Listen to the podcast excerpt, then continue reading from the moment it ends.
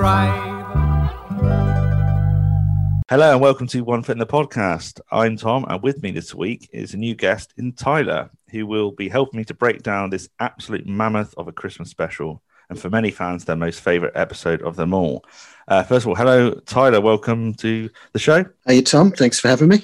That's quite all right. Uh, you got in touch not that long ago, really, didn't you? Gave me some nice feedback, which is very, very kind of you. Yeah, you've given up your time. It's a Thursday afternoon, an unusual time for, for me to recall personally, but that's fine. I think the dynamic could be different, just as good a way as an evening time when I'd be recording. Uh, so yeah, so you're you're Tyler. So Tyler, I don't know how many times I call you Tyler. Can you remember a time when you first got into One Foot? What drew you to the show? Yeah, yeah, absolutely. I can I can remember it very clearly. Uh, originally uh, from New Zealand, but for reasons too complicated to go into, I moved to Belfast in the early '90s, and I lived with my uncle and aunt um, for a couple of years in, in Belfast. And my uncle um, was very um, uh, very much like an uncle in many ways, but also very non-uncle like in certain respects. And one of them was that he, he had this real um, liking for what I might call kind of um, off the wall comedy. So he liked things like Nightingales, which was a Channel 4 sitcom. He liked things like Bottom. He liked things like uh, Naked Video, Blackadder, a bit more mainstream, I suppose. So I, I came over from, from New Zealand and um, I remember clearly on a Sunday evening in early 1992, um, my uncle put on this new program. Well, this program I've not seen Yeah. um, before, and it was uh, One Foot in the Grave. And the episode subsequently, I found out was called Dreamland. Right. Okay, so that was my introduction to the Meldrews, and I was just, I remember being, ah, I don't want to say spellbound because that sounds a bit, you know, OTT, but I was, I was, I was, I was really taken by it, really taken by it. I've, it, it was very sort of um, off kilter, but still pitching itself as a as a suburban sitcom Yeah. and I was just really taken by the way that everything kind of paid off. Everything was Mm. everything that set up was paid off. Okay, I was obviously taken by Victor's character. Yeah. um, there was also some some real sort of drama and, and sadness in it. But the thing that I remember most clearly about my, my first viewing was the um, the cli- dare I say it, the climax with the chimp. Um, uh, when he's sort of fiddling about with with Victor on the ground. And that is the right episode, isn't it? It is Dreamland. Yeah, it's um, talk- where Margaret sort of escapes for a while, and uh, yeah, and there's that, there's that kind of yeah, there's that kind of um, ambiguity as to you know, was she was she drowned? Is she what? Yeah, it's it's where it's where Jean is sort of narrating to her friends what's happening, but also Yes. us the audience, isn't it? Um, it's very Yes. it's quite a it is a bizarre episode, um, but a great episode. Yeah, so so I loved that. I absolutely loved it, and then sort of watched it from then on. Um, Yeah. and then ended up buying the videos, Yeah. which yet you know cost you a kidney back it's, in those days. It was crazy, isn't it? How much it Yeah. used to cost? Yeah, because you get you get three episodes on one tape, wouldn't you, for fifteen quid or whatever? Um, but yeah, so it's, quid. it's Jeez. it's something like that. Yeah, Mm. back in the back back then it was. So I, it's it's now sort of established itself as probably one of my certainly one of my top ten, probably one of my top five sitcoms of all time. Yeah, one thing I did want to say, and you might disagree with me here. You probably will disagree with me here. Um, the one thing that put me off when I first saw it, and kind of subsequently puts me off, or doesn't put me off, but I kind of like wish I could just well, I can fast forward it. Is the, is the is the opening credits? It's the theme tune, and the and the the opening titles.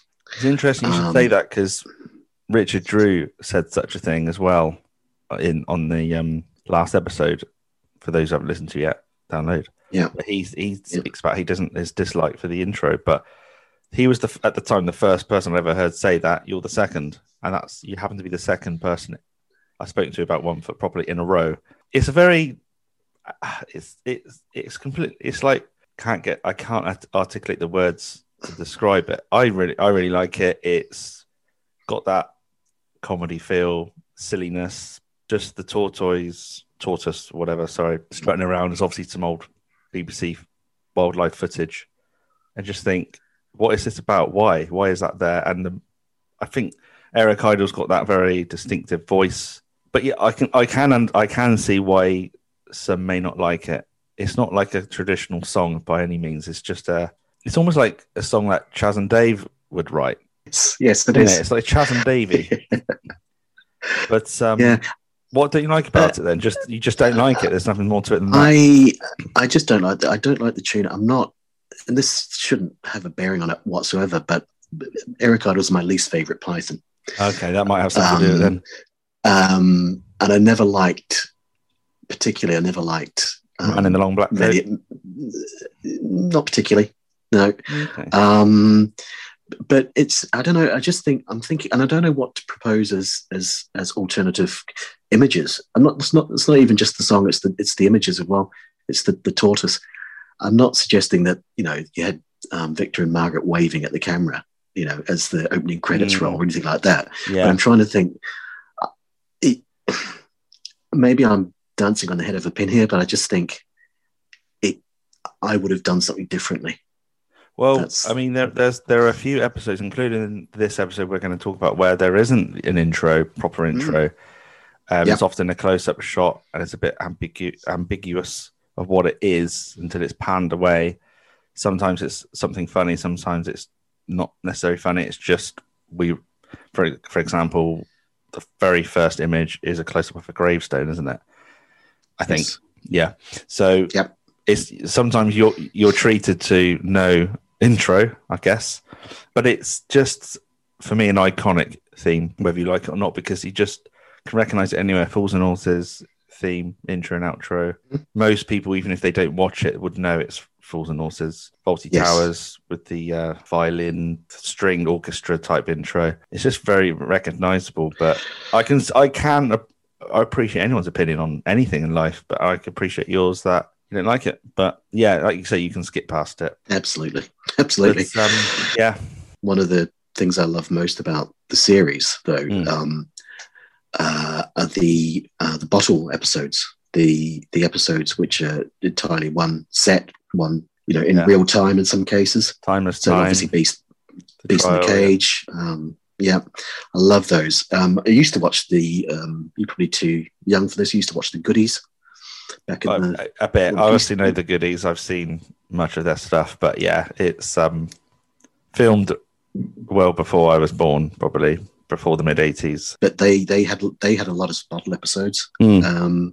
because they they they blow the budget because they did so many sort of they had so many huge set pieces, huge Dougal from Magic Roundabout, things like that. But they'd always always have one bottle episode per series, and I always found those the most engaging because Yeah. There weren't any sort of bells and whistles. They were just saying funny stuff to each other, basically, and that's what I like about. I mean, particularly the the, the one or two where um, Wilson's just on his own talking to himself or talking to the audience. Yeah, I just find those um, uh, thoroughly absorbing.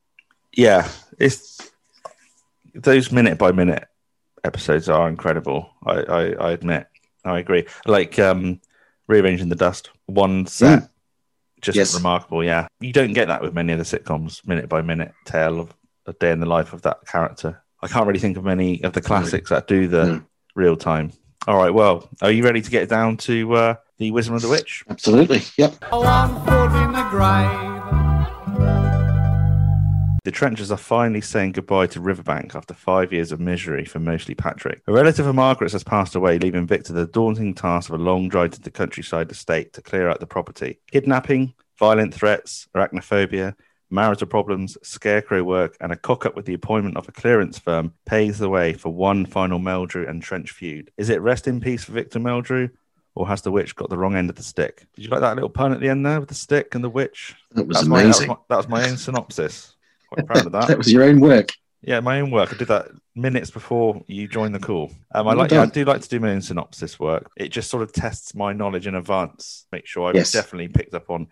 I mean, I pretty much included every, almost every aspect of the uh, of this episode in that song. That's fine. Tyler, this is a special episode. This is 1995 Christmas Day, I believe. This is That's one right. of the three specials that aired sort of well between series five and series series six. It's almost like a purgatory for the show. So finished Mhm. series five is done and dusted.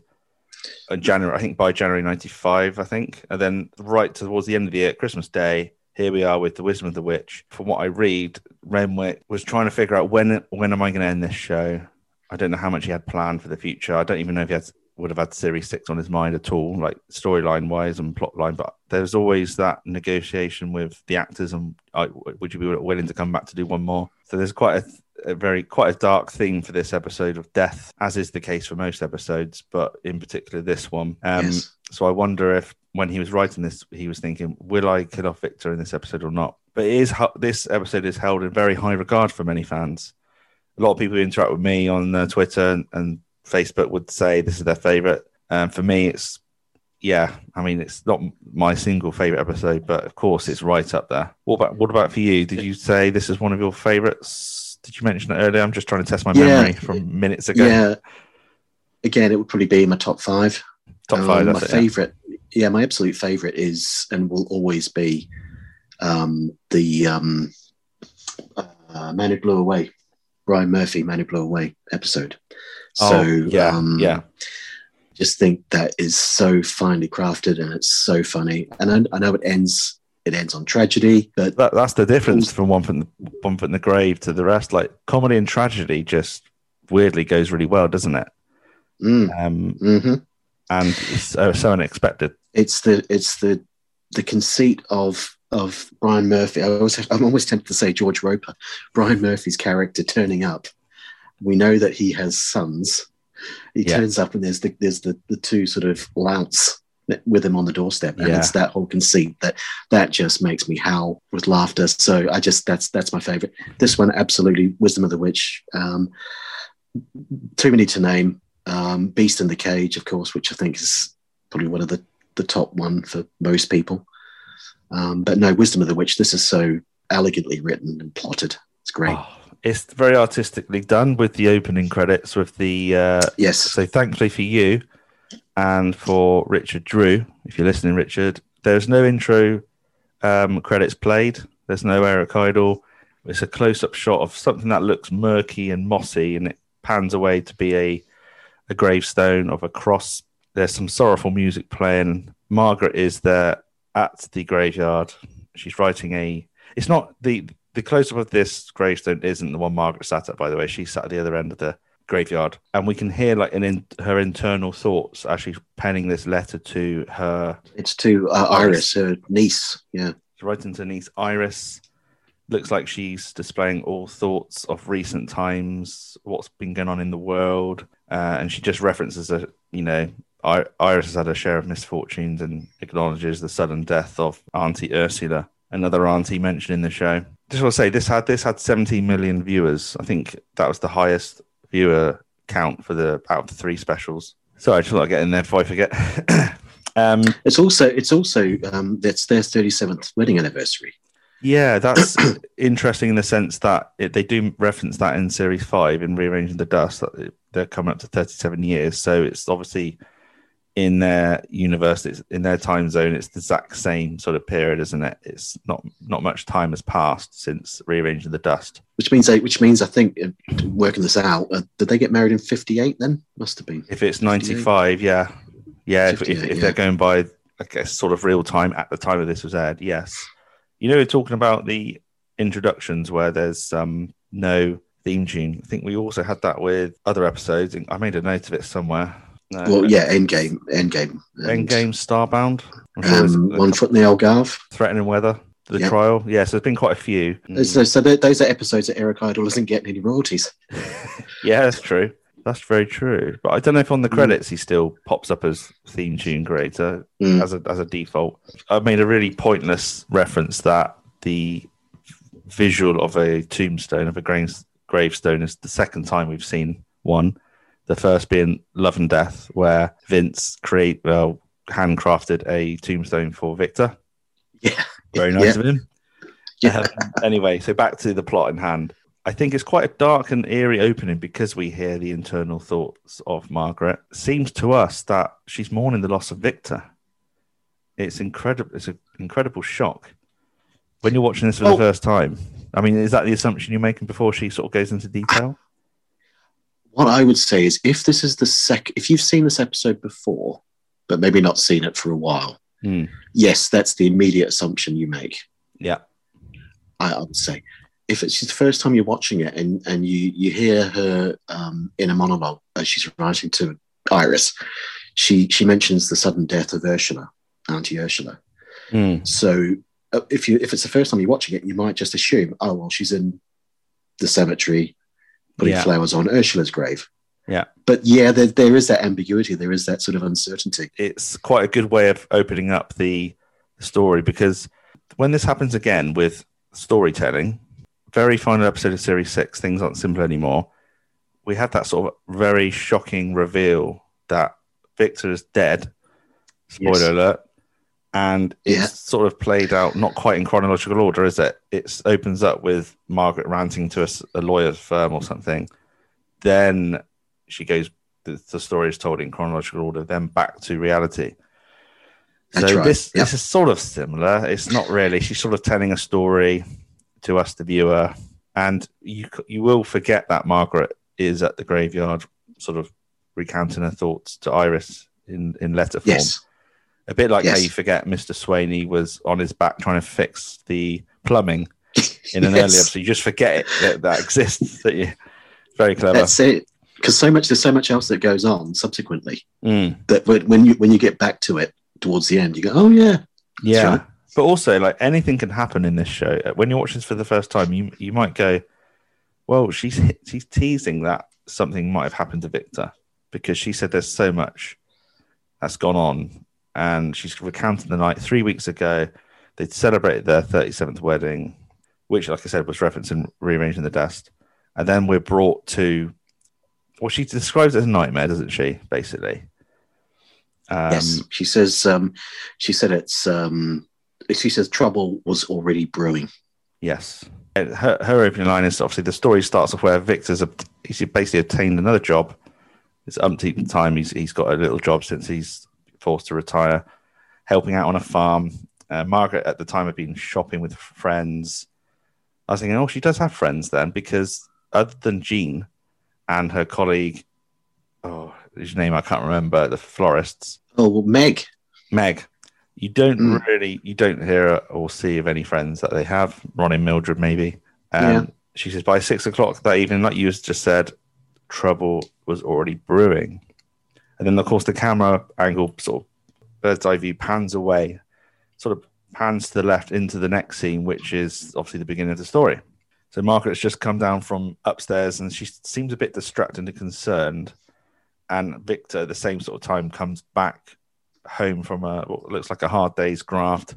He looks like he's dressed as a, a detective. He's got this huge, long white cloak. He's got his um, iconic cap on, his old man's cap.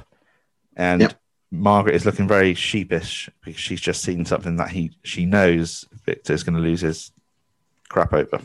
And she's not doing the best job at trying to hide it, is she? No, no, and Um, and that's another thing about this show. Another thing about the show is that that, that you're not spoon fed. The audience isn't spoon fed. What's happening? Very often, you have to wait for the reveal. So That's true. you know, a Yeah. character, a character may there may be some clearly some agitation. Um, or, or something going on, but you have to you have to wait for it. You have to wait for it to pay off. Yeah. Victor's latest um, job, it, it looks like he's some sort of handyman, he, or how he describes it. He's trying to look for an.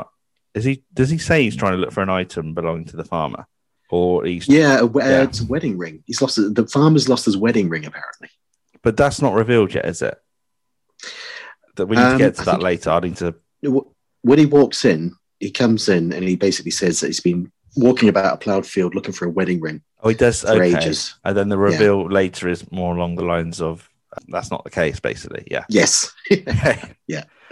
So Vic, Victor heads up to have um, you know, a relaxing hot bath. Margaret just doesn't want him to go upstairs. We just think, what is what's what's she trying to hide?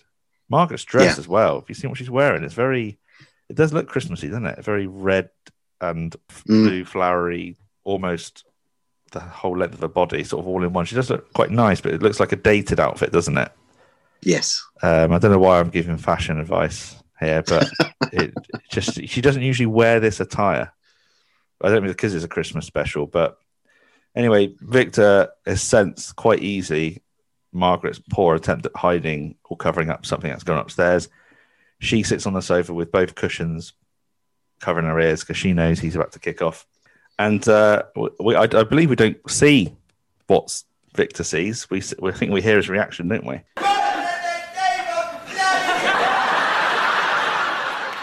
Yeah. What the name of bloody hell? Yeah. uh, and then, but yeah, you don't you don't find out again for the longest time. You you, the, you know we the audience don't know what the hell he's seen, but we know that we will eventually find out. But what we do know, Um, the backstory is that um, Victor argued with some teenagers outside a pet shop who were playing ten pin bowling with some garden gnomes and a tortoise. I thought it was interesting they mentioned garden gnomes uh, because, of course, garden gnomes Yes. was very much a feature, wasn't it? In uh, Who's Listening? I don't know if Renwick does that, did that on purpose or not. What you call it, an Easter egg. Uh, so obviously, Yep. Victor, Possibly, yeah.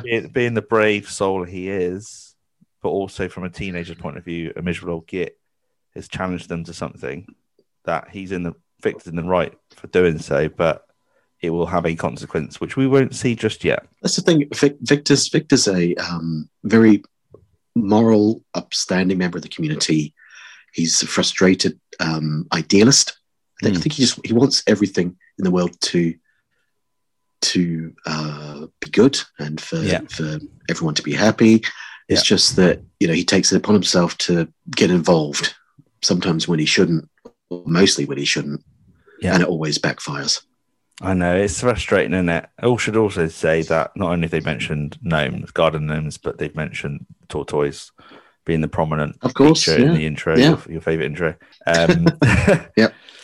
Margaret reveals, or she recalls that she forgot to lock the back door as she left the front, which is how whatever's happened, so, someone or something's been allowed in.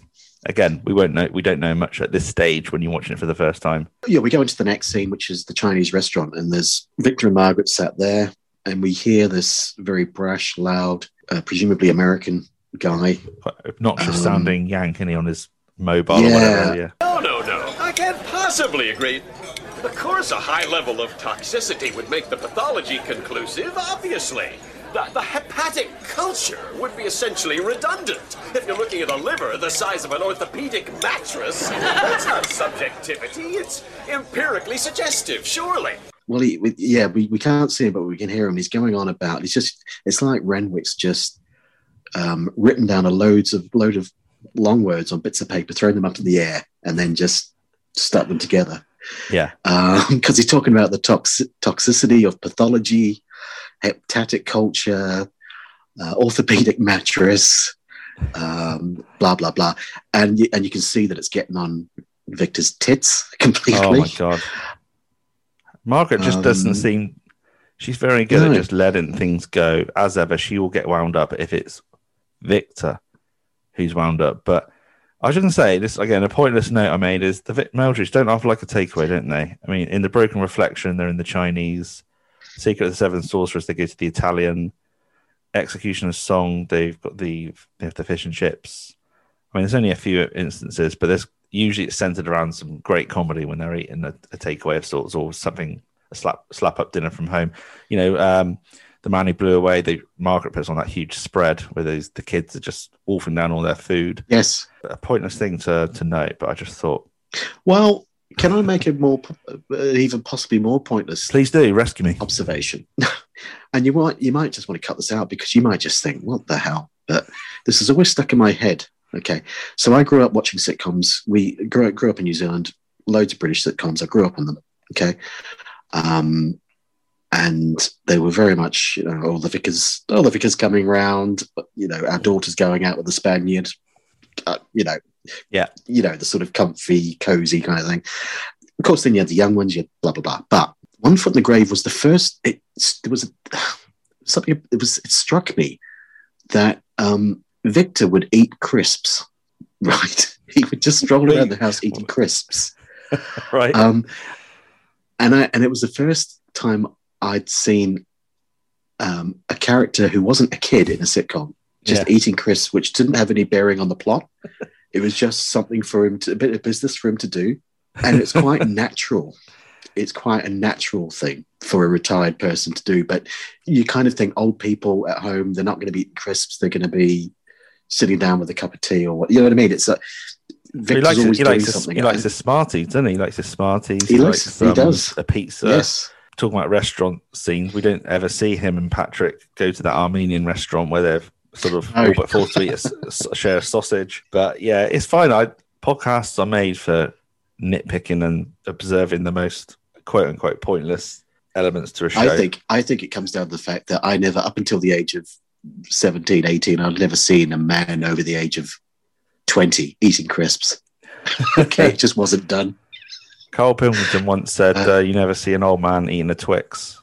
Um, if you know of There you Carl. Pilkington, he once said that, which made Ricky Gervais howl with laughter. But anyway, back on point. I think so. Despite this bloke at this stage, unseen man talking inappropriately loudly on his mobile phone, Victor is keeping his cool, relatively speaking. He's Mhm. glancing over every so often with a face on him. Victor asks about Margaret's outing with Mrs. Warboys. You know, did you go out? Did you did you buy out M&S between you? Which is a little bit of a stereotype dig women who go shopping, especially in M&S. And Margaret said she met a witch uh, who works at a sweet shop, which is a bit of a bit of an image. A witch working at a sweet shop who happens to be a, a bloke. Um, he sells barley Mr. Dim- sugars. Mr. Dimkins. Oh yeah, yes, I didn't get the name. Mm. He had a head of a dead cockerel in his briefcase, which she says I didn't.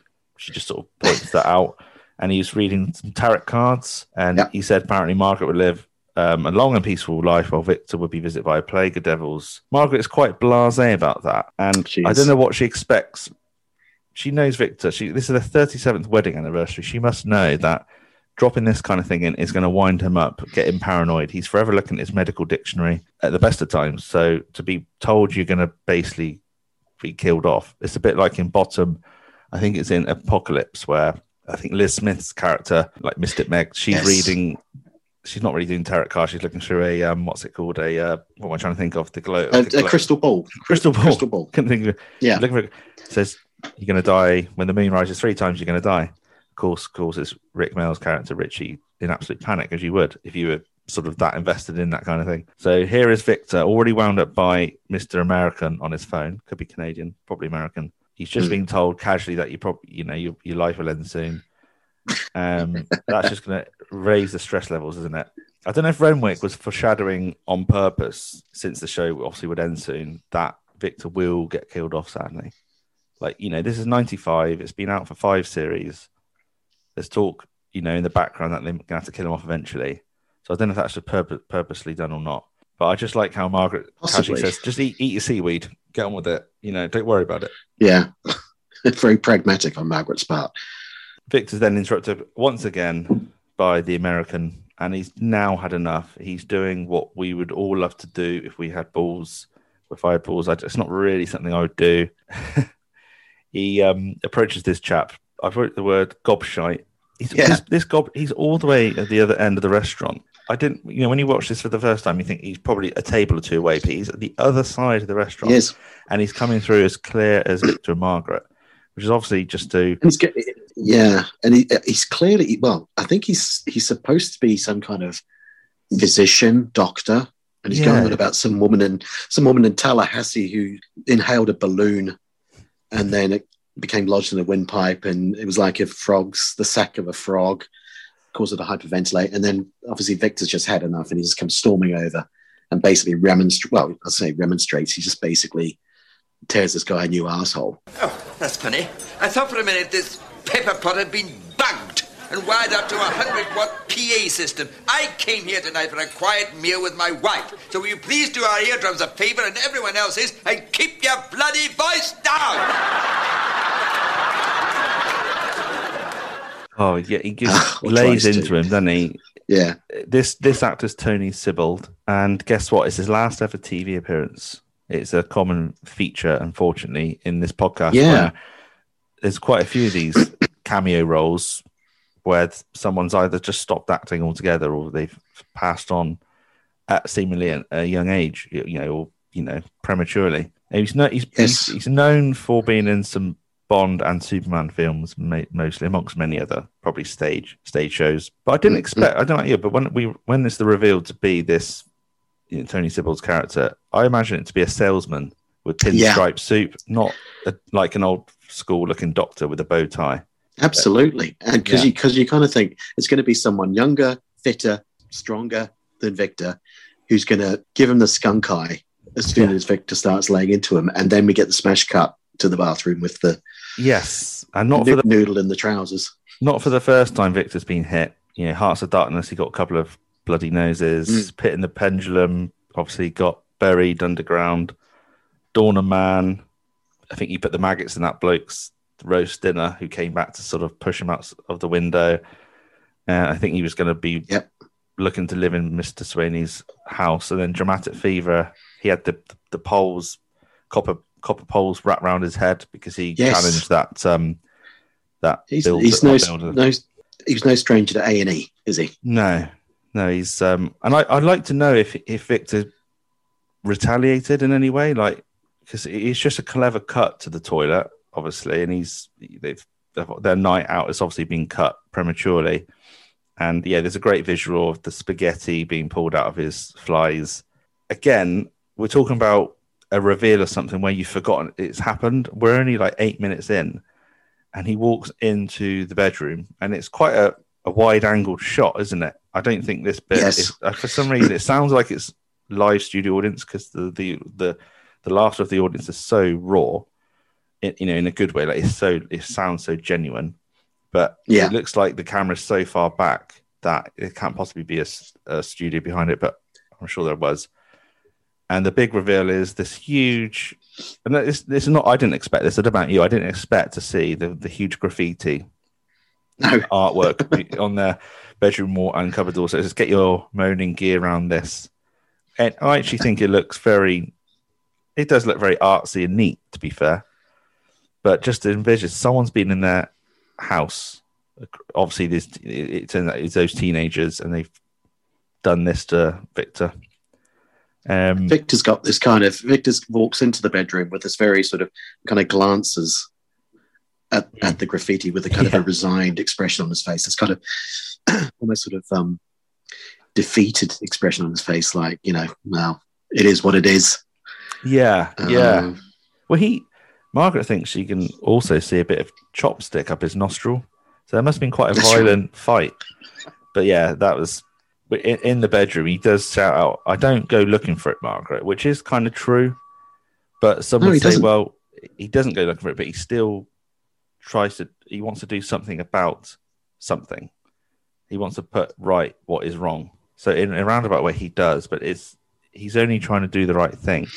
I guess he could have approached the, the chap in a more calming manner, but he'd lost his shit at that point, didn't he? So that that big reveal from the Vandals, get your laughing gear around this is just fantastic. Can you imagine when the lights go on and, and if there is a studio audience there, when they see that, I don't know what to have expected when I don't know what- I don't know what anyone would have imagined these teenagers could have done. I just I, I suppose it makes sense to to be graffiti, but I just didn't didn't see it coming basically. and you, and who's is it the director? Susan Belbin, Susie Belbin. Is that the director? It is the director. because you you could imagine a more mainstream or more sort of um, uh, conventional sitcom. Um, the Hmm. scene, two scenes before, when Victor goes running up the stairs and we hear his reaction to, to something, Yeah. you, you you would have expected in a conventional sitcom that the director would have said, right, we have to reveal now what Victor's seeing. Yeah. Whereas with this, they've we've we've had a whole new scene, whole other scene before Mm. we get the the big reveal. Yeah. Um, and like you say, like you say, people probably have forgotten about Yeah, the fact I, that kids you, are broken you, in. you just do, don't you? It's very clever. Um, Mhm. But Margaret comes into the room. Victor trying to pull off a bit of the wallpaper. She sort of slaps his wrist to stop it. And the, the phone call comes through.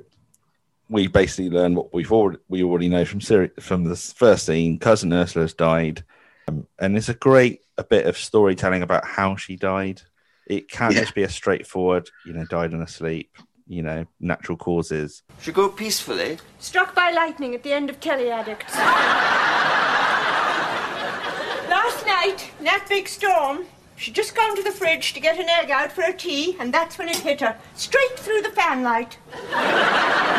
Neighbour came in and found her, flat on her back with the egg frying on her forehead. Just the story, the imaginative storytelling. What was the episode before this where someone had fallen out of a hot air balloon onto a tennis court? I think Mr. Swainey was telling a Oh. story of his. I can't remember. Was it his one of his relatives, and they got tangled up in yes, a, in a it was his aunt. in a I think it was his yeah. aunt. Might have been, yeah. Just That's if you're gonna if you're gonna put in a, a very basic bit of dialogue about oh someone's died, that's sad. But if you say it in such a way that is a bizarre end to their life, it's so funny. If it was real life, I think if you were told that in real life, you you're still going to be saddened, aren't you? But I think you might look back and go, you might raise a smile to a certain point, maybe many many years ahead. But when it's a comedy, it's just so silly, isn't it? yeah, But this this very, does mean very specific. this death of Margaret's it is Margaret's relative, I believe. Um, it means that the the the big country state that Ursa lived in now needs to be that needs to be sorted. It needs to be cleared out, presumably sold off. But they quickly realise and remember that Edwin needs to be Hmm. sorted. What what or who is Edwin? I don't know what I thought at the time. I can't really remember, but more on that later. Yeah, I, I remember. Well, I don't remember at the time when I first saw it, but I remember re, you know, rewatching it. The way that that Victor says, "Oh my God, Edwin," it kind of made me think of like um, some shut in, like a Duffer son, like a Oh, Boo yeah. Radley character. Yeah, you, You, know, like the that. son that that the son that can't be can't be can't go into society because he's just you know either That- dangerous or quite- deranged or something. that'd have been quite in line with the sinisterness of the show if there was someone there with a bit sort of not with not with like learning needs but sort of a sociopath or maybe a psychopath who just lived with ursula that was Yes. a distant relative and they've had to sort of sort that person out in terms of getting them rehomed but yeah that that i've probably purposefully done Did you ever watch Telly Addicts? I did. I did watch Telly Addict. Sorry, I'm glad you brought that up. Yeah, Noel Edmonds, wasn't it? And Mhm. it was just trying to remember the premise of the show. He was just going through clips of shows, but talking about it. But I can't remember the. It wasn't like a Well, game show, was, was- it? It was just a, almost like a talk was. show. But No, it no. It, well, I think he had a similar show that was more like a talk show, but he Telly Addicts was game show. Yeah, so I with, do remember. Um, and I think it was families playing against each other, a bit like um, what's the Les Dennis Family Fortunes? Family, Fortunes, yeah, that kind of Family thing. Feud. and yeah, and he basically they just showed clips of of, and this was at a time when archive telly clips back in the eighties and nineties, archive telly um, clips were not as as accessible or Well, prevalent this as they are now. that's it. Yeah, you can get anything now, but I Mm. didn't. Re- I didn't realize it ran for as long as it did because I remember watching it in the mid '90s and it finished by '98. But I didn't realize it started all the way back in '85. So Yeah, that yeah. was a surprise to me. Do you remember it's only t- it's only TV, but I like it with um, Yes, I do. Jonathan Ross. Yeah, Yeah. I really like that. That was quite funny. The same sort of time that I had. Yeah, that, that was kind of at the time. That was at the time when the sort of mid nineties when um, they think it's all over, and a bunch of those kind of uh, panel shows on a theme sprang up, Mm. and and some of them and like Buzzcocks, and some of them sustained, and some of them fell by the wayside. And of course, to- by then, Have I Got News for You was for only about five or six years in, wasn't it? Sort of Yes, that's right. barely in Yep. its prime. Yeah. Next day, Patrick and Pippa's house. Patrick sporting a terrible moustache, in my view, um, which more will be discussed on that later from Pippa's point of view. But you talk Mhm. about being spoon fed. I think we are spoon fed information in this scene. Patrick and Pippa's house is finally sold. So they sort of, I know you've got the script in front of you, but I'm sure they're basically saying what's happened chronolo- in chronological order in their life in that, at that point. Um, I think the mar- it's been on the market since probably series three. Um, Pi- Pippa, Yeah. she, she picks up a, a Victor voodoo doll, doesn't she? Like a small Yeah. stress relieving device. I think it's obviously Patrick's.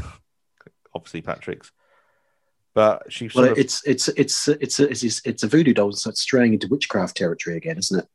yeah, yeah. I, I've always thought, I think ma- many would agree, Patrick's paranoia around Victor is so, oh, what's the word? It's over the top. Disproportionate. Yeah, he, he's he's got an unhealthy obsession in a way of how he perceives Victor to be this form of evil. And to be fair, it's the shoes on the other foot of this episode where where evil has followed Patrick rather than Victor. But yeah, there's, there's Yes. more to come on that, obviously. Um, I had a, I had a conversation. Um, you might have been, even been involved. I'm not quite sure, but it was um, it was we're talking about uh, Angus Deayton's acting chops in general, in terms of his ability to, you know, his his role as Patrick, and there was um, conversations going on where that you know he was he's not a great actor, which I think no one's going to argue that Angus Deayton Hmm. is not particularly a great actor, but he but the role I don't think anyone else could play Patrick Trench. No, As- yeah. Some, as- some roles are made does. for actors, aren't they? Yeah. Yeah, but I, I gave the example of um, the, the the the line that he gives when he's looking out the window at the beginning of the scene, where he says, "Oh, someone's gone and nailed Claude Monet's painting the water lilies to a large post in our front garden." Um, oh no, I tell a lie. It's something even more beautiful. It's an estate agent's board with the word "sold" along the bottom, right? Yeah. And the way he delivers that line, and this is the point I made, the way he delivers that line is exactly as he would have delivered a joke on about um, Virginia Bottomley or David Mellor or whoever on Have I Got News for You? Exactly the same Yeah. cadence and delivery. Um, and it works for that character. Yeah, it does. It- it's just it's like any of these characters in this show. We can't imagine someone else playing Victor Meldrew because Richard Wilson happens to have that type of voice where he can deliver the moaning and the facial expressions alone are enough. Yeah. there, there may well have been someone else, like if it was whether it would have been Ronnie Corbett or whoever stepping in. They they may well have done a really good job, but we can't imagine another Del Boy in Fools and Horses. I can't imagine Jim Broadbent playing Del Boy. It might have worked, No. but it basically they've made the right decision with the uh, the appointment of these Well- actors, haven't they? You know Alf Garnett. Yeah, You may not. Well, you- Till uh, Devils the Part. Yeah, I I like I watched out. Yeah, Yeah, the Alf Garnett character originally, Johnny Speight, who wrote the series, had Peter Sellers in mind for that. And this was in the early 60s or mid 60s. Yeah. Peter Sellers obviously went on to, well, Peter Sellers, well known for many, many roles, one of my favorite actors. But I couldn't imagine, for all his talents, I couldn't imagine anyone else playing Alf Garnett. Um, Warren Mitchell just nails it. Um, although he's a little bit, a little bit questionable, but problematic these days. But um, I I still think it that sort of comedy should be celebrated because oh yeah, oh yeah, we you know most people know it's not a literal mock at everything else bar being English and white and straight. absolutely. But Yep. unfortunately, I think I'm a, a much younger viewer might not get that. Not to be there's- there is- patronising, but I don't think just don't think they get it. The best thing about that is laughing at everything he says because he's just he's just ridiculous in nature, in tone, and his facial expressions, and as an actor, how he portrays Alf in overall is just so funny. Yeah. even his bald head. Well, he's got he's got yeah he's got similar energy. Not so much what he says, but it, oh, he's got similar energy to Victor Meldrew. That bound that boundless energy because Victor's got a lot of energy and a lot of you know he's not he does I know he's he was younger he was he wasn't he was, what was he sick he was playing 65 but he was what in his late 50s or something Mm, he's like this 58, or might mean being as young as 56 when he's approached for it. Yeah, but what I mean is, you know, he's not. Yeah, he's got he's got the energy of a younger man. Yeah, yeah, yeah. I mean, um, it's yeah. I think I've, I've I've said this before, but Angus Deayton's portrayal of Patrick is similar to how I view Basil Fawlty, but in a more sort of if Basil Fawlty was on sleeping tablets, because Patrick is obviously not insane like Basil, is he? He, he used to remind me of him, like visually, he looked a little bit like him, especially with his moustache as well. Yes, But yes, on to, to go back on topic just for a moment, he's very excited about his new his new job. He's going to be very excited to be working in an actual office, like he's a real office. I also like love the idea of working in an office again because I'm just working from home all the time and it's absolutely boring. Yeah, so he, he's quite excited about working in an office. So he's obviously always I don't know what he's Patrick's done as a career. He's always worked from home. I think he's like a business consultant, but he's got a new job. But on the back of this, Pippa evidently jealous that he also have a secretary. Still can't get used to actually going in every day after all these years to a real office. With your own secretary. An expense account and a pension scheme. And your own secretary. which and you got a secretary, and it's somebody called it's a, it's a secretary, a lady called Christine, and um, Yes.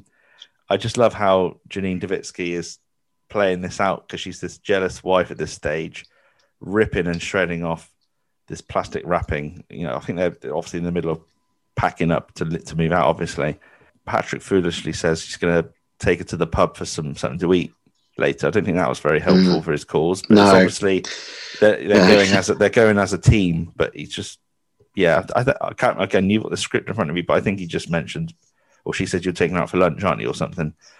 Or where are you taking her today? That's what is asked, and it's just to the pub. He does. He has the sense not And to really rise above it, but he should probably put a mind at rest at this at this stage. I don't know.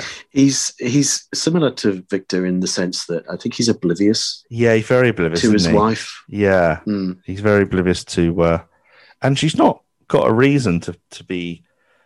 Because what we know of Patrick, he's not that sort, is he? He doesn't play play the field. He doesn't flirt. I mean, if anything, Pippa, which she does have a fling in Series Six, but she's flirted with uh, in Pit and the Pendulum with um, the gardener, played by Daniel Peacock Daniel very Peacock, very yeah, yeah. flirty. He seemed to let that go. So she's obviously very insecure at this stage. Very insecure. Ronald What Colman, think of- the actor's mentioned. Do you know much about Ronald Yeah. Colman? What, what's the context of that? Yeah, he. uh, I can't. I can't honestly say I've seen a Ronald Colman film, but I know that he was a one of like a debonair, debonair, dashing. Um, he was British film actor in Hollywood in the 30s and 40s, and I know that he was in um, uh, Tale of Two Cities, which was a Yeah. huge hit at the time. Uh, he did that speech. It's a far, far better thing than I do now. Blah blah, and he was also in um, the film of a book called Lost Horizons. Which uh, have you heard of Shangri La? No. Have you heard of? No. Okay. It was basically it's about this. Um, I think it's a plane that crashes in this Himalayan village uh, where no one gets old. People stay young forever. Oh, that Um, sounds interesting. Yeah, but no, he was he was a huge huge actor. But yeah, he had that little sort of pencil moustache tash thing going on, and uh, I think he probably died in the fifties Yeah. or sixties or something. It's, it's, is it Patrick or Pippa uses Ronald Colman as, as a reference point to compare? She she does. Yeah, she says right. about his secretary. She says, "Big fan of Ronald Colman, is she?" And he Right. doesn't really he doesn't pick up on what she means. No, he, he doesn't, and I didn't, obviously. But um, it's fun. It's, you can still laugh at these one-liners, even if you don't quite get there, because he doesn't get it. As Yeah. he walks out, he he's ready to go to work through this back door. P- Pippa picks up the Victor Voodoo doll. Victor Voodoo doll seems to have an idea up her sleeve, and the scene cuts straight into the middle of a field with Victor once again in his white coat. We just don't know Yeah. why are you wearing this outfit. He was given it by the farmer. so as he's wading through the field with a, a shovel, there's a postman in, in the in the background shouting out to him, Haven't you found it yet? and uh, Victor sort of concludes he hasn't found it yet. It's the postman who's played by someone called Peter Terry. Right. I didn't really recognize him. I just looked that up in the credits. He's been in The Man in the Mask. Um, is the only thing I could recognize. The Man in the Mask. So he points out that you're not going to find anything either because you, you you're the the farm that's that he's not wet. He's not married, and that's I think the third person he's had out in the last couple of weeks or so. So Victor's been made for an absolute mug. Although I know it's frustrating, but he's still being paid to do that. Uh, Up to that point, he didn't know, did he? He's still being paid. Yeah. If, if someone yeah. said to me, "I'll pay you a tenner an hour to find something and just do as much as you can," and then I was told that I would be annoyed, but, but I, well, I was given money, so basically, I've been spending time outdoors in the fresh air, all right, for nothing, but I've been paid. But easier said than done, I suppose, isn't it? And we don't get the reveal this in this scene as to what he's been asked to do. And Yeah, Victor basically says what, and he says all the others twigged it after three days. And Victor goes, "Twigged it? Twigged what? For goodness sake!" And then the the postman just carries on, Says, "You rides work off it and out." walks off or whatever. yeah. You work it out. And you've got Victor looking totally perplexed in the middle of the field, Yeah. and then it cuts to Patrick in the pub with his That's work right, colleagues. Yeah. In the pub, Patrick is with his colleagues, um, recounting a time. I like how he's recounting a time where it's an actual an actual episode we've watched. So he- I think it's from Yes. Hole in the Sky where he discovered Victor hiding the larder, which of course is not the full story, is it? You know, we know that he was there because he got locked in because he was trying to do a good thing by returning some money to um, Jeffrey Croco, which is Pippa's on-screen brother, Mike Yeah. Fenton Stevens. Yeah. Um, but he only gets the one side of it. Um, although I don't know if Victor ever explained himself at the time, but it's a bit unfair. But anyway, it's it's a story to tell your new colleagues. hmm He's quite. I've never Yeah, seen. it- him, have it- you ever seen him this chirpy? He's quite um a bit sozzled up. Probably they've all been on the drink. You've had a wet lunch, haven't they? But You, yeah, you you rarely see Patrick either without in a scene without his wife, without Pippa, or without Victor. Mm, You very rarely see him engaging with other people. Yeah, Um, you you probably give me dozens of instances where that's not the case, but Yeah. in my mind, from our point of view, takes- he's he's quite a square bloke who sort of doesn't have too Mm. much fun. Um, but yeah, I think we we have we it's, it's mostly male colleagues, but we see this female colleague who is played by Joanne Engelsman. I think I pronounced that correctly. She hasn't starred in anything since 1998, so unless she does stage work, she's she's got the one foot in the grave yes, bad luck charm in this for her for the for her career. I, I'm not saying she's not doing anything good now, but seemingly not doing any TV work since, more or less since anyway. So she is the secretary. She is Christine, and she calls Patrick over to the um to somewhere quieter in the pub, and she is talks about she's going out with a chap called Melvin who he's apparently been seeing other women, and you know that she has needs too. So at this point, we're thinking this is the woman that Pippa is. There's a good reason for, for Pippa to feel insecure because it looks like she's coming on to Patrick. Mm. However, you know, she we think she's just pouring her heart out, but then she proceeds to say that she's basically making her fella jealous and been lying to him by saying they've been having it off in the stationery cupboard or, or whatever. yes, And um, it turns out she isn't into him because she said, "Oh, as if you know." I think Patrick says something along the lines of, "Don't quote me on it." You again, you've got the script there, haven't you? But Yeah, so- so he- would never work or something. And what her quip says- back is quite harsh, isn't it? yeah, it's a real, um, it's a real killer. She says, um, "I mean, someone your age, that's sick." Sick. it's a bit. I mean, she's probably about. I mean, there is a bit of a gauge gap. She probably early twenties, isn't she? Early mid 20s and Patrick, I presume, is mid forties. So there is an age gap, but it's not unheard of for there to be an age gap like that between a man and a woman. But there you go. Yeah, but the, but then when we meet Melvin, I think Melvin's probably the same age as Deayton. Yeah, that's that's yeah, good point. I didn't think of that. Phil Daniels is at this point probably about forty, isn't he? Mm. Late thirties. Mm, yeah, it's, it's probably a bit younger than Angus Deayton in real life. I don't know, but I like just there's a bit of a similarity between this Christine, how she very casually says, um, "Oh, he just said he's going to kill you" or something like that, or she like laughs it off, and she goes, "Oh, he's never he's never ha- been violent before." Before they put him away, but it's a bit like when I say similar, I mean to how Vic, uh, Margaret said to Victor in the Chinese, "Oh, they just said, you know, you you your life come to a plague of devils, your life come to an end." Very good point. Yeah, So it's a bit of similarity there. But we have that sort of duh-duh music, which basically gives the alarming Yes. realization that a maniac is after him. Um, and I'm surprised he's not visited Patrick at his place of work yet. I don't know how long she might have only told him that day that she's been seeing someone, so there's not really had a huge chance to, to get to him. But yeah, I think No, what, what a cow. Well, yeah, and then and then she kind of she says, "Oh well, anyway, thanks for the drink." And then she says, "Right, right, see you around." Right, um, I'm thinking, well, she's a secretary, presumably Yeah, you're always there. You go back to the office with him now. Yeah, It's Yeah. kind of like see you around, and she's you know she's buggered off somewhere. isn't isn't he finishing early because there, he's in the middle of a house move and he's got to get back to Mm, help yeah, with that? possibly, Um, possibly. But anyway, if we if you're ready to move on to oh, Yep. just to say what a bitch, you know, that's nasty what she's done there. Mm. It it, it, it would part it might be okay if she genuinely liked him, but she don't even like she don't even like him, so it's a double whammy. She slagged him off and she's basically set her Rottweiler of boyfriend onto him, which is not not And it's almost like an afterthought that oh, I better just warn him. I better just Yeah. warn him. Mm. yeah, because she seemed all worried about it, but then she just brushes it off, like you say. Yeah. an odd one. Meldrew Kitchen now. Yep. Uh, Margaret's um, just come off a phone call. It sounds like some news that's not really well received. Pippa then walks in with like a huge plant that she's just passing down to um, to them because obviously that's what you do. You move house. You want to. You got a few bits you don't want to take with you. And it's Pippa and Margaret chatting. I quite like Pippa and Margaret's um, conversations. Yeah. it's quite, often quite ridiculous. I think Margaret's offered to help, isn't she, or something? Yeah, and they seem to be the, the two, those two characters seem to be very natural with each other, very um, comfortable with each other.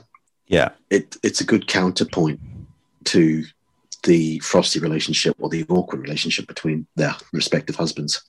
Yeah. But yeah, so so they so basically uh, Margaret's going to help with the move because Patrick, as, as Pippa says, Patrick's as much use as a glass Glass buttock. buttock, yeah. Uh, and Margaret tells her about the the witch, the witch that she's spoken to, um, who puts sticks of licorice out in the sign of a, a pentagram. Then basically, she's just telling her about Ursula, Aunt Ursula, the death of Ursula, it just touches on Edwin. Pippa says, "Who's Edwin?" And just as Margaret's about to tell her, Victor comes sort of storming through the door With like another a force of catchphrase. nature. Can you credit it? I mean, can you begin to credit it? Yeah. Yes, yes, Is um, we'll we'll we'll get a bit more of of an understanding of what's happened now. But she did just before that. Margaret said she's been told not to go on any long journeys this weekend, as that's when the the Oh, yeah. evils would Mm. happen. Of course, Pippa said, "Isn't Victor going up to?" I don't. Do they mention where they're going? It's somewhere up, up north, up, north, just somewhere. up that's, that's all you get up north. Yeah. So anyway, yeah, Victor's come comes home. Five days in, he's been used as a scarecrow, which is very a clever and cunning trick by the farmer, and that's why he's had to wear that big ridiculous white coat so he can be seen by crows. But he has been earning money, so you know, give and take, just so the rooks can see him from above. That's why they're trying to hold it together, aren't they? Margaret and Pip, they're not for the first time. They're trying to hold it together, but not laughing great. out loud. he has this massive rant seems to go on for minutes but he has this massive rant and there and we he's stood behind them but they're trying to keep the keep composed without laughing and then and then he kind of breaks off midway through the rant rant and goes sorry Sorry. he's done that a couple of times in the past, hasn't he? Just thinking that. I don't know if he's sort of saying, "Are you trying? Are you laughing what I'm saying, or have you got anything to add?" Um, but yeah, I think he's quite conscious when he's been talking too much. Maybe he wants them to intervene. I don't know. There's a comment Yeah, about it- Wurzel, the, the a degree course was a at Cabbage Wurzel- College yeah, degree course at Wurzel Gummidge College came in useful, and uh, marches upstairs, and then the, the ladies um, release the giggles. Uh, it is nice that they get on there, isn't it? They're gonna, I think they're gonna Yeah. miss each other. Now, where are they going? Where are the trenches moving to? We see an I awful lot know. of them, don't we? Still, like they, the Meldrews and the trenches do come in face to face quite a few times between now and series six, but it still feels like they it's got to be it's it's got to be a fair distance because um they talk about a van being stuck in traffic yeah, on something. So I'm assuming it's not a few streets away. It must be a fair distance away, yeah, but it's- not too far that Margaret wouldn't go and help. You know, it's not another city or town or whatever. you, you might be forgiven to think is up north because that's where the Meldrews are going. And if you haven't watched this special for a long time, but you remember Victor having to travel in the snow to this house and hmm. Patrick's with him, you might think, oh, it's probably somewhere out that way. But I can't recall them saying where. But then again, Well- if, if well- it's the north, that how are they seeing each other so freely? Because I know they're separate scenes, and when they're not interacting would- from here on out. But I'm sure they spend some time together in Series Six, don't they? Because They do, There's the paint. I think Victor thinks he brought that big artist artsy paint when it's actually bird shit board, isn't it? Bird shit on it. Yeah, yeah, yeah. No, but Patrick's got a new job, so I doubt he'd be moving too far away. If, Just have to assume he's- it's like a you know an hour or two max. It's not. It's not. Maybe. I don't suppose it matters too much. It's just the fact that Patrick and Pippa are still prominent characters here on out, and there is some interaction with the Meldrews in person. So I just it can't be that. It's not like a trip to Manchester or anything. Well, I—I—I said this to you earlier. I touched on this earlier. Shall I just could- shall I just go Yeah, on about go the end it, game yeah. thing? So Yeah. basically, so yeah, because I, I I remembered that in Series Six, Patrick and Pippa were very much present, and I had in my head, in my head, I had it that they was they were still they were back living next door by Series Six, and I was thinking, well, is that just like a Renwick reset? Basically, we've forgotten. We're Yeah. supposed to sort of conveniently forget that they've moved house Yeah. in 95 so i um so i i didn't watch the first episode of series 6 i watched uh, endgame which was the christmas special just before uh, i think the year Yeah. before a couple of years before um, when tim brooke taylor and his wife are the neighbors Yeah, um, and it was amazing because um, I have watched every episode of One Foot in the Grave dozens, well, not dozens, you know, endless times, countless Yeah. times. Yeah. And I've got the DVDs, and I stuck uh, End Endgame in, and and I didn't remember any of it, and it was like it was like watching a brand new episode for me. I think I probably have seen it back in the day, probably at the time, but for Yeah. whatever reason, for whatever reason, I'd not rewatched it, and it was and it was great. Um, but yeah, there's no Patrick or Pippa in that episode. Derek Um, and Derek and Betty, isn't it? Um, Tim That's right. And um, And Tim Marion McLaughlin. Yeah. And Tim Tim basically due to kind of well Victor's uh, mistakes, Tim gets accused of kidnapping and ends up being uh, uh, arrested and all sorts, hospitalized. I think at the end. Yeah, Um, just, just can I just quickly go off on a, a brief tangent? Sorry. One thing about that ties in with this episode, Wisdom of the, of the Witch. There isn't any particular reason that Patrick has a moustache, is there? There's no.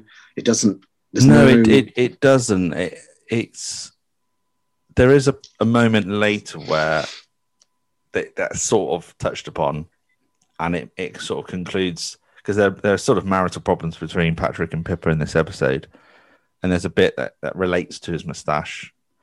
Um, it's a Uh, bit like if you, if you watch Men Behaving Badly, I think in the one of the final one of the final special, Tony has got a moustache. He looks and he's a postman and he's portraying to be a bit more of a boorish Tony than fun Tony. And Deborah doesn't like it, and he gets rid of the moustache, and then they're suddenly magically happier again. but I don't know if it's the same kind of thing with Patrick and his moustache because yeah. that will soon be shifted. Mm. Um, The yeah, I reason don't I'm know asking why. that i- is is because I watched Endgame. Enjoyable episode. Everything, uh, every setup paid off. Um, almost to the point that it was almost like um, machine tooled. Every sort of, you know, it was everything was finely honed, and there, there was no sort of fat, if you know what. It, well, no pun intended in terms of what I'm about to touch on. But Mr. Swainey has put on a lot of timber. Um, I don't know if you remember. He I do. That's because I think are you are you asking why that is, or if that because that's um I think he's just mourning the loss of his mother and he's put on weight. And Victor does reference it's funny what death does to some people or how people deal with death. And Victor does reference his weight. It's obviously the, in Yeah. the Rich, in the Richard Webber book, he's uh, Owen Brenman's. You can see him pictures of him getting dressed up in this big bodysuit. Okay, right. Because what I was gonna, I wasn't sure because I was, I was pretty certain that was makeup. That he wasn't, that he, he hadn't in the two years or whatever, three years, put on that amount of weight. I was pretty sure it was makeup. But then I was thinking, oh, why have they gone to the truck? And yes, I know. I take on board what you're saying Yeah. about. It was a lot of effort for very little, just for Victor to say, well, you know, he's That's very it seemed- true. It, I, yeah, it's especially down to budgeting reasons. Do you think if they're going to make go to the effort of making this character Hmm. look almost completely different, it needs a big payoff, and it's not. Yes. I suppose the payoff is oh, you learn that his mother's died because you. I don't think there was much of a ceremony about that. I think you, there was the his auntie or his great auntie and his and the ashes where Victor spills them or he thinks he spilt them. That's made a, a bit of a deal of, but we don't. And his, I think there's another relative of his who died. I think we spoke about earlier about how they tell a story in One Foot in the Grave of someone dying, and it's always a bit of a comedy tragedy type feel. You know, fell fell from above into a middle of a tennis game. Yeah. So anyway, um, yeah, the mustache. Yes. It doesn't seem like a big deal. You could think, oh, it's just the actor's preference. He's grown a moustache. They have to respect that. I know that Renwick had a big problem with Annette Crosbie cutting her hair at the end of series one. The actress, I Yeah. think she went away. She had a haircut. So into series two, she's got short hair, and he was so paranoid, paranoid about how that would look to the audience because here she is in for six episodes, series one, below shoulder length hair. Open up series two, and she's got a haircut. I've always thought that's not a big deal. You barely, it's almost you don't recognize it. It's strange. You don't really take that No. on board. It's it's not a big deal. She could have had a haircut. So what? You know, at the end of series one, she goes abroad. They go on holiday where they accidentally pack the the python snake. I guess at the airport, she's then got short hair. So it's not against the realms of possibility to have a haircut when you're on holiday, even in 1991 or 1990. I could accept Simon Nye, the writer of Men Behaving Badly, going off on one when Leslie Ash walks in one day with Oh yeah, huge lips. yeah. So if they ever brought that back, well, it's been so long now, hasn't it, since the Leslie Ash um, lip surgery Mm. went wrong? Yeah, fair fair comment. Should we get back on uh, yes. on par? It feels like it Yeah. might be later in the day. I don't know. Victor comes in through the front door, which he leaves ajar just for once, sorting out. So it's something I we haven't mentioned. He's sorting out his flies on his trousers. So I think it was Mm-hmm. in an earlier scene. no, she yanked she yanked a strand of noodle Yeah, flies. he's come back to replace his pair of trousers, and we still see, see the graffiti on the wall. Like that's still a thing. That's still funny. It's just like he's got used to it now. He's not even referencing it. And the telephone goes. I think it is it Margaret on the phone. I presume it is, isn't it? Yes, it is. Yeah. Um, and we've got we're going to get this mix up now, which we've had before with the Meldrews, where people come in and steal something, and he thinks they're someone else. He changes his trousers, and whilst he's on the phone to Margaret, who's ringing him by the way to remind him of the removal of men that come in to um, sort out a job for them, which we won't say any more Yes. on that for now. The trousers he's pulled out from the wardrobe have got uh, scissor cuts in uh, at the, on um, at the knee level of the trousers, Yep. Which is uh, funny because he probably had a, a pop at the teenagers for having their trousers sort of, you know, how young. yeah, he I don't sound like an um, old git myself, but you know, the young people's trousers often like got strags and holes and whatever, and they done it to him. yeah, I think he'd he said he'd he'd um, uh, loudly criticised the the Yeah. tears in their jeans, um, and obviously they've come and cut up his his trousers. Um, which get, I don't know. I mean, it's funny, but it gets it gets. Um, I think it gets a bigger laugh than it actually deserves. I don't know. It Yeah, I think the it's just- seem to love it. They love it f- because it looks silly and it's the last thing Victor would be seen wearing. like, Yeah, because they're old, they're they're quote unquote old man trousers, aren't they? They're not jeans or anything. They're just these sort of beige. slacks. Yeah, Yeah. they're just just Richard Wilson's great actor, isn't it? His his reaction is Yeah. priceless. Oh, for crying out loud! what? I'll tell you what's the matter now. Those yops who were in here the other night, they've only been at my trousers. you know what this'll be? Because I made that remark about the tears in their jeans. Bastards are spit. Yo, there's someone at the door now. Coming! So we've got these these guys, and this is quite confusing. It is. and e- even even at the reveal later on later on it still takes a bit of working out in your head It is because if you remember the descent into the maelstrom, where the homeless chap walks by the um, TV repair guy who who's come to collect a, their old TV or their old video player Yeah. because I think a relative who's passed away. I think Margaret's mum's left them a load of stuff, and they're keeping her news the, the, the, stuff they handed down. They're getting rid of something old, So that in that episode, the homeless guy takes it, and Victor thinks he is the engineer who just happens to be out of shot for a while. This is happening now where two blokes are turned up, played by Bruce Byron and Peter McNorley. They've not been in too much I can I can recognise. Bit bit part actors, yeah. Yeah. Sort of jobbing actors maybe. Victor's in a hurry. Mm-hmm. Just Victor, where does Victor need to get to that he's in such a hurry? As he mentioned. He's going to get. Is he going to get some shopping before he goes up north? So he Yeah, wants so to he's get got a some big- food and That's right. He's got a big Mm. journey ahead of him. Now the key thing is he's left the door on barely on the latch, so Yep. someone's um they, they've let themselves in. They've they've called out hello. In Victor's mind, some removal van men to do with Patrick and Pippa are at one point going to be sorting their move out because that's that t- today is the day Patrick and Pippa are moving. Communication mix up, isn't there? Because he's calling down saying, you know, you coming up then or what is what Victor says. Are you coming up then? He's saying that to Margaret on the phone. The men think they that he is talking to Yeah. them. I think Victor then heads out. I think they somehow miss each other because Well, he, go, yeah. he, he he hasn't gone upstairs. He like walks into the kitchen saying, "You coming up then or what?" They go upstairs. He then says goodbye to Mark on the phone. They say, "See you later" or something, and he sort of says bye, and then he sort of stops in his tracks and says, "Someone's in my house." Victor, in his mind, is just sort of clarifying, "You're supposed to be next door." These guys are smoking, by the way, aren't they? One of them smoking in his house. They're so Yeah. casual, isn't it? Yeah, he, he basically says when you've quite finished using my house as a multi-story ashtray. um, but but his his voice. The problem is with Victor, his voice projects. He doesn't have a. He doesn't moderate. He never moderates his tone. No, he as doesn't. in, he never. Um, so his normal speaking voice is almost like a, shout half the time. yeah, If, Yeah, if he yeah, was yeah. just talking like like we are, then this wouldn't have happened. But it's That's just right, the fact that he's yelling down Yeah, I think, to uh, Margaret. these two men are not in the wrong in any way. The, the doors No. ajar. They've called out. They've they've heard him saying something to Margaret, which sounds like "come on, come on in," basically. But he's not said that. Yeah, they've they've gone upstairs and they can see the graffiti for themselves. I think they make a comment, don't they? Like not along the lines of this lunatic, but something. It's going to be one of those days. Going to be one of those days. That's So- right.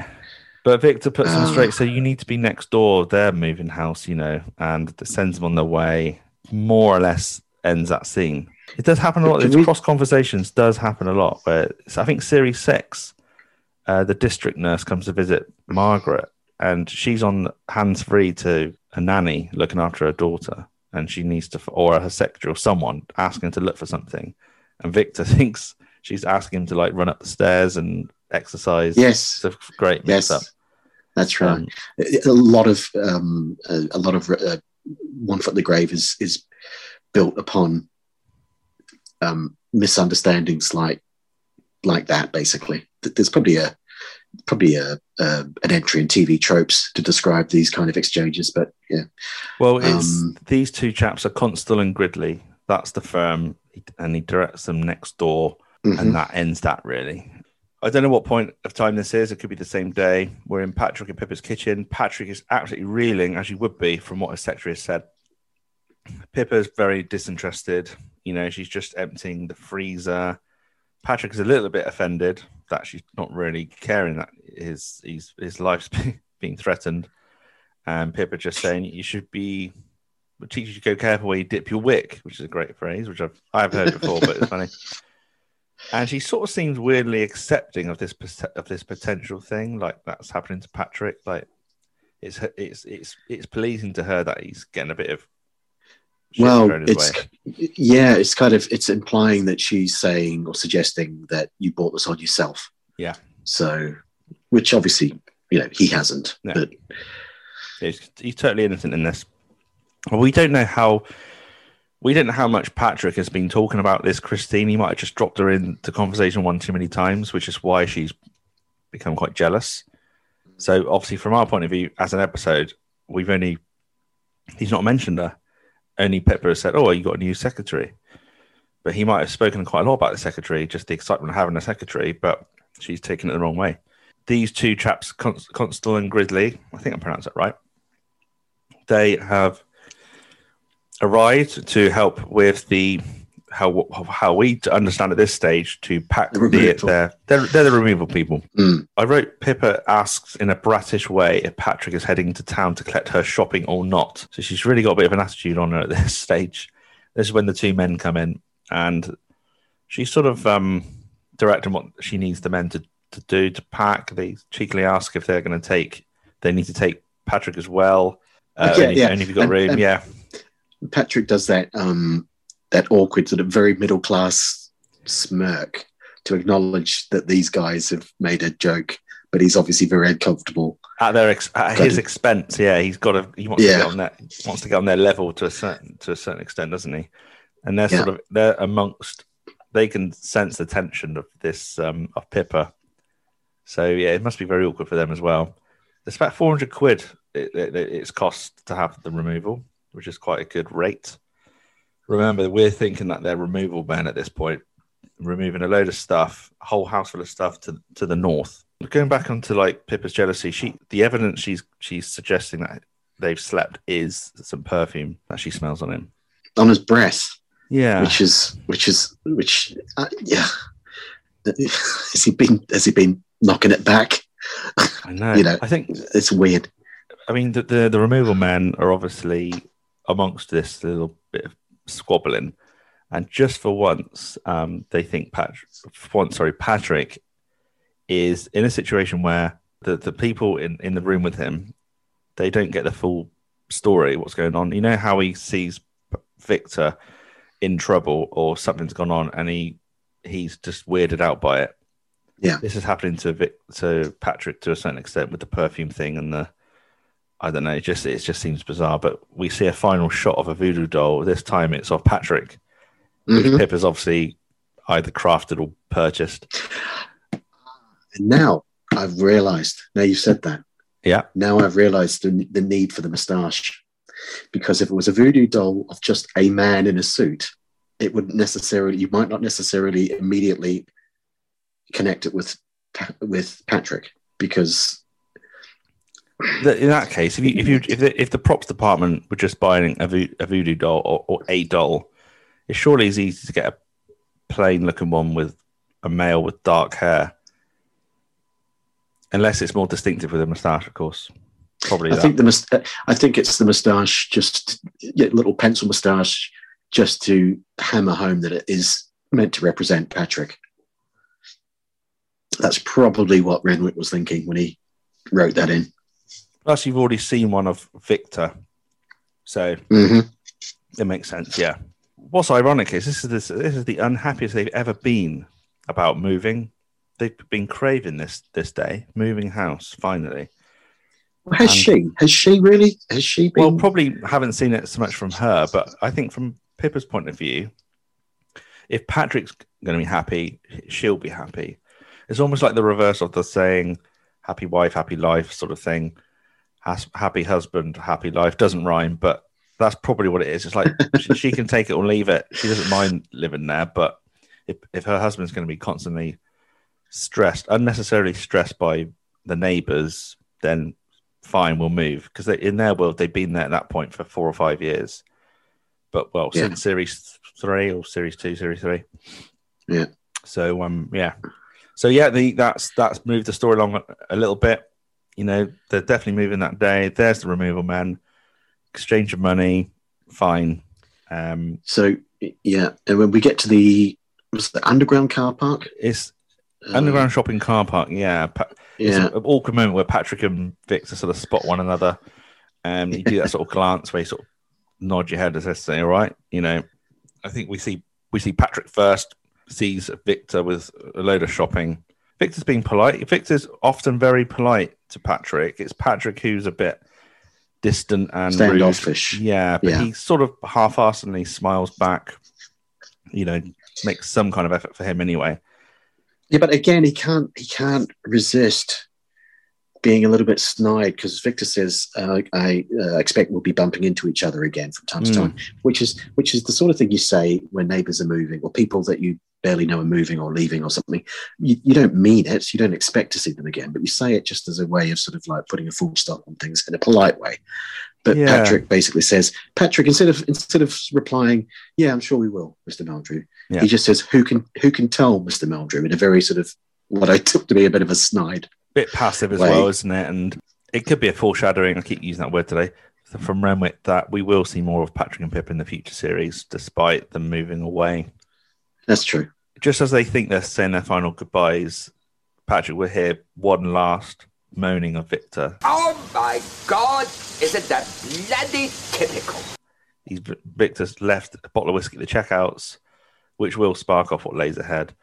So before Mhm. Victor goes into, you know, retrieve his bottle of whiskey. He's gone. Patrick, before Patrick can leave, he spots Victor's car boot sort of door disabling from its latch. So he's sort of trying to close it and it keeps unlocking itself. Sort of spots the muddy wellies in there. And it's not the weirdest thing you'd have discovered from Victor. So say what someone's got wellies in the in the boot, he still treats it like it's the most strangest thing ever.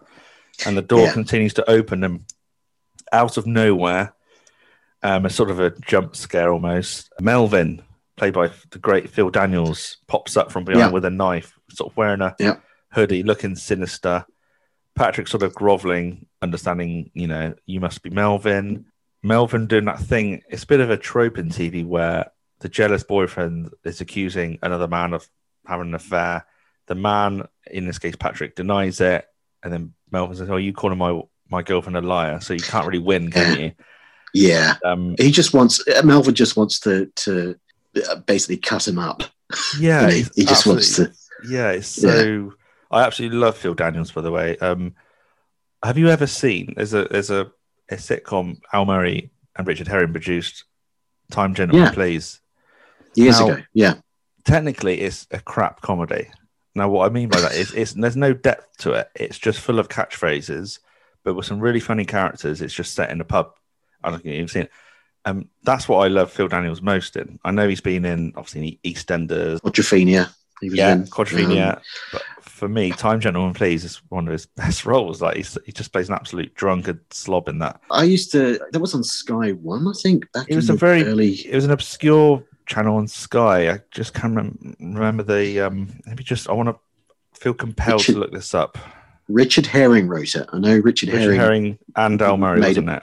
and Al, well, I know. Oh, was it Al Murray and Richard Herring kind of It- collaborated on it? I think like that the, the credit is written by Richard Herring and Al Murray. I know Al Mur- um, the Guv is his own character, isn't it? So maybe it's Al Murray's brought the main characters of the story, and Richard Yeah. Herring's brought the rest. It was aired on well, it says Sky One, but I'm sure there's there's another couple of obscure Sky channels that I know are now obsolete. Oh, But yeah. I've absolutely found him. You can watch Time Gentleman, please. There's there's only two series, but they had like 20 episodes per series. They're only 20 minutes long. Silly, it's just silliness, really. It's almost like in the vein of Bottom. Nowhere near, nowhere near as great as Bottom, but it's that kind of slapstick. Uh, it's ri- ridiculous, and they're on Bottom's YouTube. great, isn't it? Bottom's fantastic. Mm. Anyway, Oh, okay. Well, I haven't seen it since since the time I. I mean, I always associate Phil Daniels with Parklife, um, the song Parklife, doing the talky bit. Blur, yeah. You know, um, Confidence is your preference. You were Yeah. Blur, yeah. um, and I noticed that he also. I did. I just checked. I was just having a look at um, at what he was what he's done.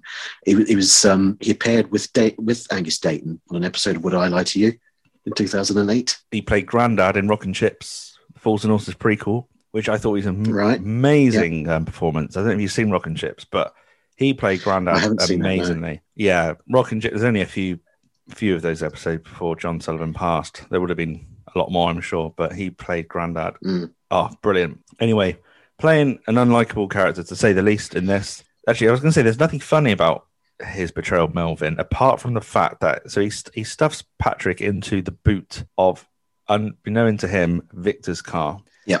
He can't leave until he's got a ticket punched. So he he goes to pay for it. He's like dressed in all black, hoodie on, and suddenly he's just this. He's, it has to be very temporarily, just very briefly, a calm citizen. He has to pay for his ticket Valid- validate the ticket. Yeah, validate ticket. Yeah. and it- it- there's that was very funny. I don't know what why it was funny, but it just looked silly when he goes back to find the car because he's obviously got central locking from a distance, and all, it's a bit like in Tales of Terror in Series Six, where there's a row of vehicles very much the same, where Victor Mm. climbs into the car and he gets towed off by a, a tow truck. this is the same where there's a row of BMWs or whatever Hondas, whatever the cars are. Well, very, very, um, very dark coloured, boxy saloon cars, Yeah. basically. under underground. so you're gonna get, and of course, he, he Victor and, and Patrick part only a couple of cars apart, so it, it works really well. It's very convenient, but it works very well. Yeah. Yeah, he drives off in Patrick's actual car, of course, because he's taking the keys out of Patrick. It's just funny to, to to know that Melvin's just without realizing it driving off to wherever with no one in the car, so he's looking a fool straight away. Victor then walks back. He's just missed this commotion. And I'm just wondering, surely the latch would have come off again at this point, and he would have be banging like surely Patrick's banging on the. If I was inside a boot, I'd be banging on it for someone to get me out. Unless I think Melvin did threaten him, to say if you make a noise, I'll basically do you in. So maybe that's why Patrick's not making a noise, but it just doesn't quite fit because Victor may have heard something unless Victor plays music loudly the whole way. It's a bit like Fools and Horses into Hull and Back where Denzel's driving the lorry. I don't if you watch Fools, but Yes, yeah. Denzel's in his playing his loud music. Del's stuck in the back banging like the whole journey, and, and he doesn't quite hear it. I think I think Denzel thinks he can hear it, but he thinks he's going mad as well. This is the same. I don't know. I just I did write Well- that Victor's Victor's driving a Sierra. He's not got the Honda. He's driving a Sierra now. Maybe um, Patrick's just resigned to the fact that, you know, he assumes that it's Melvin driving the car. And he just he's just kind of resigned to Yeah, getting so. a beating, maybe. I guess so. Does that latch not go off again the whole journey? I don't know. Does it? I don't think it terribly matters. That's true. So yeah, so so so basically, Pippa's been surveying the house, and she's she's pissed off that they've taken the toilet seat, they've taken the light bulbs, um, they've taken the daffodil daffodil daffodil bulbs, and also they've taken the house number Yeah, because the, the the house number was number sixteen, and they're moving to a number ninety one. So they're just going to repurpose the um, the house numbers.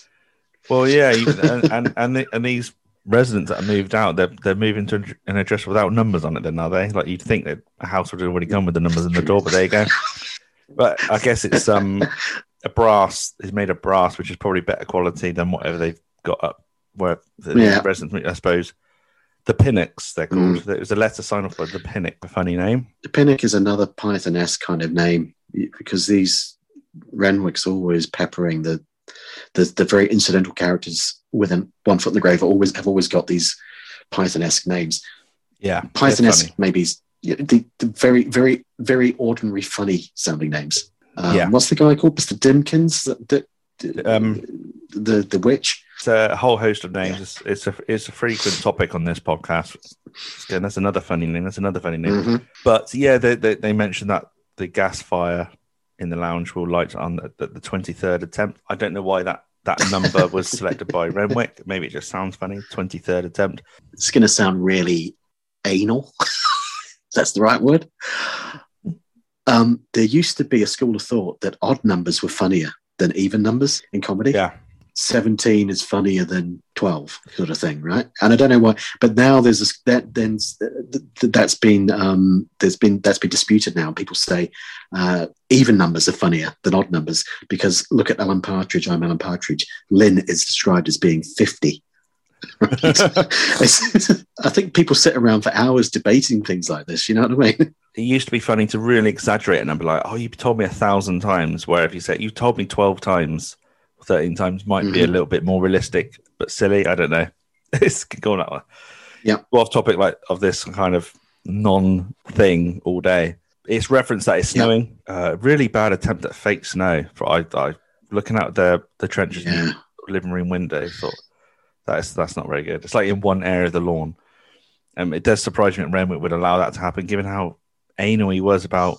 I always go back to the dead bird in series one, Victor befriended a, little birdie in his back garden, and at the end of the at the end of the episode, the bird sadly got killed by one of the neighbour's cats. And in Richard Webber's book, he just says how disappointed he- he was with that prop. He's always he can't really watch it back. Not uh, it's not verbatim what he said. So it surprises me that these little things like fake snow, and it's clearly in one area of the garden you surely he, may- he may would have had, had a good moan about it, but he doesn't really reference that. I just thought that's quite a standout, obvious Mm. Thing that didn't look quite Mm. right. There's also a when you see um, the front of Ursula's house, I think There's a there's a brief scene of Ursula's house. Yeah. Later on, and it looks like um, it almost looks like a matte painting of a house. It doesn't look real or or a model. I'm sure it is a model. Um, I wouldn't be surprised with the fake snow. because it's starting to snow. So Pippa is worrying and asks if the north is, is it in the north where Victor's gone because of the weather report indicated there'd be snow. Um, and of course, wasn't Victor warned not to travel this weekend, especially in the snow? I don't know. That house they moved into looks a bit of a downgrade to me so far. It, it looks. Mm. I don't think they got to decorate it and put their own final touches to it, but just doesn't seem like a realistic change. But anyway, Anything to get away from the Meldrews, basically. well, I suppose so. Yeah, they're probably moving sideways at best in terms of quality of house. Mm. But we're brought into the the next scene where it's absolutely a blizzard of snow. Victor can barely see out his windscreen. We got quite a close up shot of this fake snow. It looks a little bit more realistic. It was quite. it- It's just a comedy. It's not really. It's not a film, is it? For God's sake, we, we shouldn't be this critical. But it looks a little bit better. There is a picture in Richard Webber's book of this scene where you can see just a summery greenery in the background, and then this sort of shot of all this fake snow. There's an awful lot of it. It's got to be quite a few few tons at the very least. Is is that book? Uh, I'm guessing that book's out of print now. I think I looked up on Amazon or something because I haven't I haven't got it. I'd like to. Yeah, you can buy it on Amazon for. It's obviously not a brand new copy, but it's thirteen pounds twenty plus delivery. Oh, right. Oh, okay. I'll I'll have to look into that. Then. So with Victor driving in this blizzard, he is forced off the road by another driver, probably not on purpose, of course. Similar to the exterminating angel, where he's driving, he's chauffeuring that um, that businessman, and he gets forced off into the Yes. side because he got he's trying to avoid a bee or something. This case, he is now Yeah. stranded. He's not that far from Ursula's. He can see it in the distance, but it's the snow is up to his kneecaps and he can hear some banging. So we do actually hear Angus Deayton, Patrick, banging the boot. And of course, as soon as he opens it, he is spraying something in Victor's face. Like, this is quite a reveal for Victor and for Patrick. Patrick should be counting his lucky stars for the first time ever that he's faced with Victor Meldrew and not this psychotic Melvin. What the hell are you doing? What the hell are you doing in there? Don't ask. Don't ask! I'm 75 miles from home in the middle of nowhere, and you leap out of the boot and start squirting at me with toilet freshener. I think I'm entitled to some explanation. Patrick's probably had the worst journey of his life and he It's- probably thinks it's, it's still bad, but at least he's not going to be murdered. Now it's toilet freshener. It's a toilet freshener, and I that's what he. I mm. he's been amongst that muddy pair of wellies for the entire journey. Um, but just for Yeah. once, again, not for once, probably for the second time, Patrick is in a situation where he's looking like the crazy one. Why in the hell was he in a boot? Victor has every right to feel absolutely perplexed, gobsmacked. Patrick does explain it. At least he's at least he's able to explain it. Victor's never really able to explain why he's in certain situations. Like when he turns up in the larder in, in that pre- previous episode, I'm sure he explained at the time, but to us, the audience, we don't get that that sort of privilege. I suppose it's left to our imagination. Yeah, and again, Victor's being very nice to Patrick. He's being, you know, he lends him one of his caps. Yeah, yeah, Um, he says, you know, can you walk? He, he basically directs him up to Ursula's house. Uh, he says, you know, you get up there and I'll, I'll get the stuff out and come and meet you. So, you know, he's being very courteous, very pleasant. Yeah. Falls in an unseen hole Duck, of duck pond. it's, it's not it's nothing is going his way at that point i think that's a good moment to end this part one i, I think we i've established really sort of partway through i think we're going to split this up into two so that's sort of leaving it it's not a cliffhanger but it's a good it's it's almost the halfway point of the actual episode itself so i think Yep. listeners deserve a break and we'll be back next week for the second part of the wisdom of the witch i'd like to thank tyler for your time and uh, please you, get in touch. Please get in touch uh, with your thoughts on the episode. Uh, you can email one from the podcast at gmail.com and obviously I'm ever present on Twitter and Facebook and Instagram these days. So please get in touch. Yeah, so we're back next week for the second part of The Wisdom of the Witch. Tyler, take good care and we'll be back next week.